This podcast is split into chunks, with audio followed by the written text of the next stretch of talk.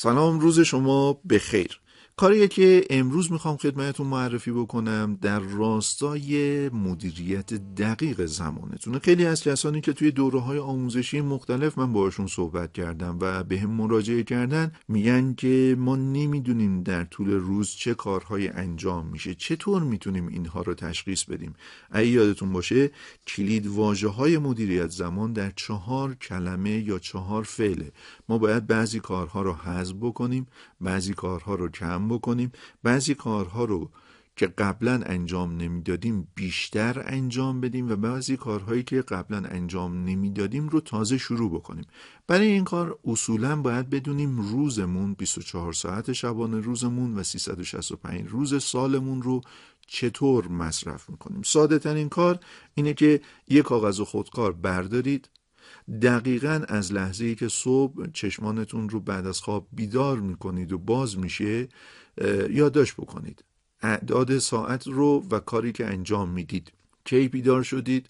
کی از رخت خواب بلند شدین؟ کی صورتتون رو شستین؟ کی نماز خوندین؟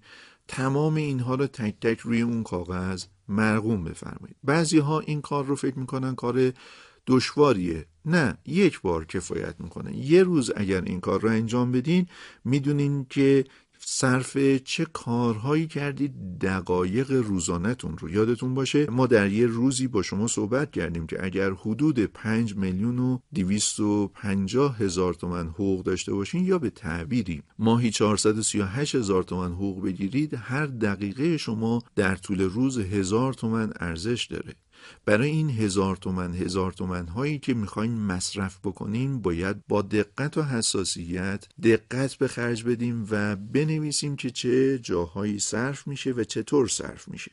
خواهشم اینه یک بار برای همیشه حداقل یک بار در یک روز از صبح تا عصر از صبح تا شب از صبح تا لحظه ای که می‌خوایم بخوابین تمام کارهایی که انجام دادین رو با دقت ساعتش رو و طول مدتش رو یادداشت بکنین.